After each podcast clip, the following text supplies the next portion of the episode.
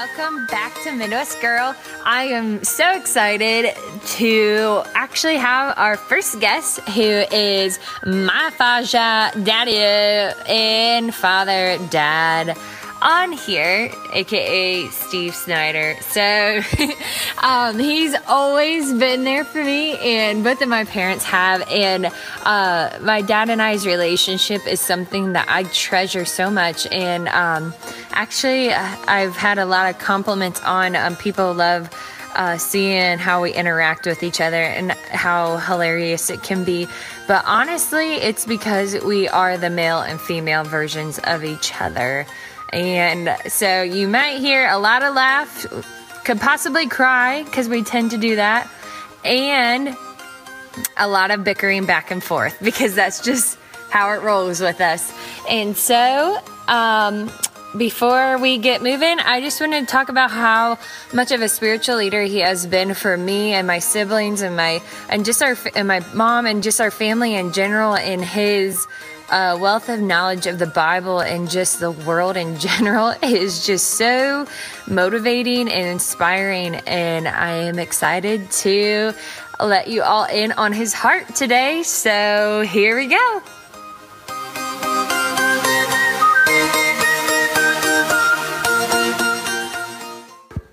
Welcome to the podcast.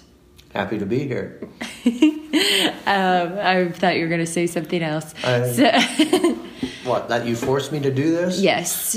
So, what do you have to share with us today? Well, I thought we'd talk about one of the chapters in your book that talk about fear and anxiety.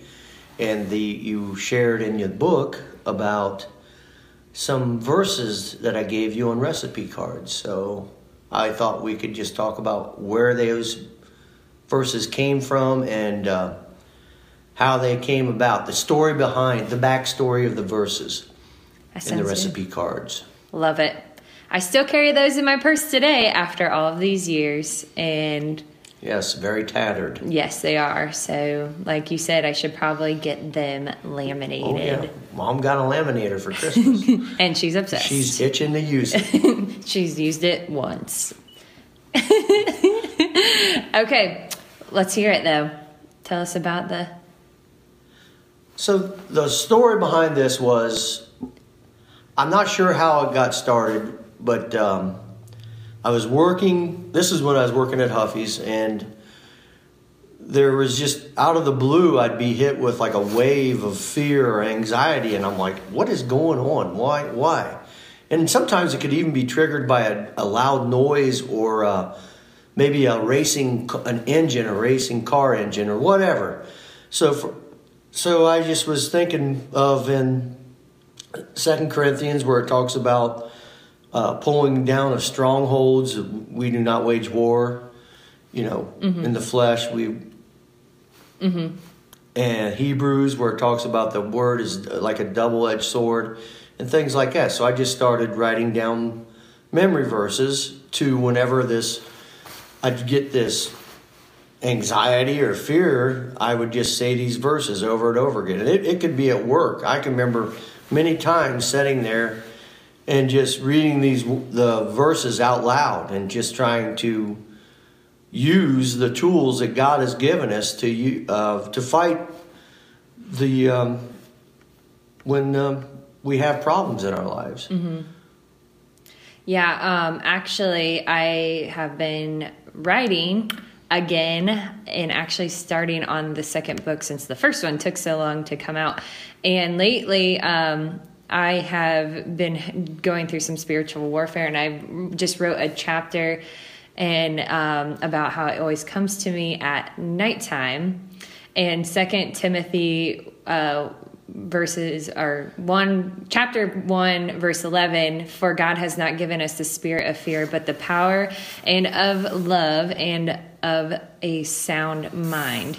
And so that verse and i actually think that's one of them on the recipe cards really was something that i kept saying over and over again um, during these times of battles during the night so, do you have anything else? Any which verse spoke to you the most?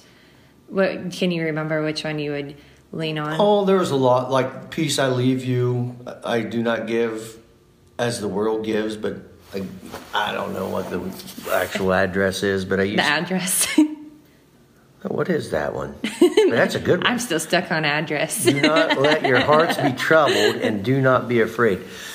But yeah, they all did. I mean, um, perfect love casts out fear. Uh, the second, the Timothy one that you just shared. There's one in Isaiah that's I really I like. Forty-one ten. So, anyhow, they're they're just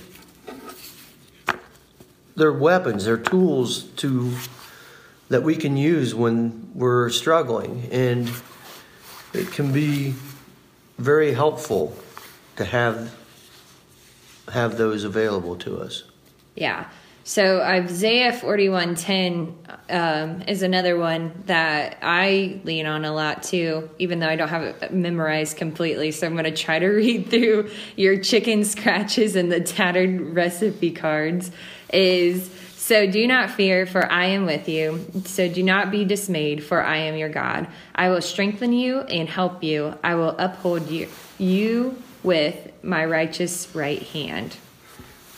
And I think that is a good one um, for anybody to memorize, even if um, it, fear is not a struggle. It could just be um, trust. I think that also works for trust and um, just depending on God for all things and learning to lean into Him in times of need. You could just about plug anything in, but it's basically standing on truth. God's word is truth. And right now people are searching for truth and i didn't know um, exactly what i was doing or but i knew that i needed to fight back with the word of god and god's truth because i believe it was a, a spiritual battle and an, an oppression and um, i can remember when um, one day i was upstairs in the house and um, I mean, I don't know if it was an audible voice or anything. It just said, What if we come back? And I said, What if we come back? And I said, Well, then I'll just stand and fight again and do it all over again. And I'm not saying it's it's been completely over, you know, because there are times where the enemy will try to slip back in but you just stand on the God's word and just keep battling. And it's not a one and done. It's a consistent keep plugging away, keep fighting, and keep standing on God's words, God, God's truth. And would I wish that would would I like to go through it again? No. But it showed me the power of God's word and uh, it showed me that um, it is real, that is living, and um, it's a valuable lesson that I've that I've used throughout my life, and actually, you know, passed it on to you in some ways. So, yeah, yeah. Um, to wrap this up, kind of. So right after I um, put Second Tif- Tim- Tiffany Timothy one seven in, I wrote, "God is not fear. Fear is a product of Satan. So when we let fear in, we're allowing Satan to latch onto us because we have given him an opening." And let's be real, Satan is a powerful being. So when we even allow him to a slight gap in the door, he is going to blow through it in full force. But God is more powerful than Satan ever will be. And in times of battle, we need to remember this. And so, with that, I would like to thank you for coming on the podcast. That's it. And unless you have more to say, I was, I was just getting warmed You're up. getting warmed up? Okay, well, keep going. Actually, there is one other thing. Not only did God give me His Word and showed me the way to use it, He also put someone in my life that made me laugh at that time. And uh, I, I already announced that there might be tears on this. but it was it's a neat story because uh, he wasn't a believer then, and uh, and he didn't even know I was going through anything. But he uh, just made me laugh, just being himself, and through that we kind of reconnected because we before I was a Christian we would run around or our paths would cross and we would be out partying and stuff like that. But um, it was just kind of neat. As I when I got saved, I kind of drifted away from my my old friends and stuff. But through him getting hired on to work and we worked side by side and he just kind of breathed the fresh air of just laughter and back into my life and um, through that we started hang, hanging out together and we'd go to uh, buckeye events and stuff like that and he would we was able to i was able to share christ with him. Just remember one time we were coming home from columbus i believe. And uh, his name's steve also. And he was just saying how his grandma shared with him. And he she would tell him that the lord's going to come back and gather up all of his believers or his faithful ones. And he was asking me what, what he what she was meaning. And i said well Steve, I'm not sure, but I think she may have been talking about the rapture and just gathering Jesus to be gathering his church home to him at the appointed time. And just throughout that, we I was able to share Christ with him, and uh, and he ended up later on accepting the Lord into his life, and he's just been a actually a good testimony. So, yeah. Well, well, that's a really powerful story, and thank you for sharing us with that. I think a lot of people can resign, resonate with that, and I can't say resonate. that. I can't say the word. I'm trying to keep it together because you're already crying.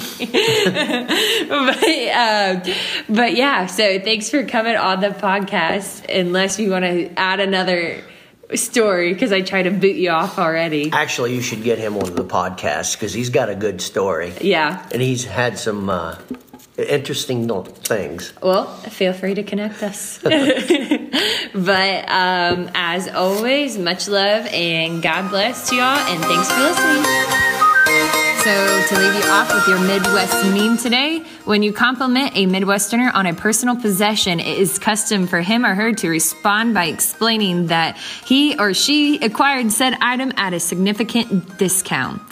And I do this all the time. And if the dress has pockets, I also announce that as well. So, have a great day, everybody.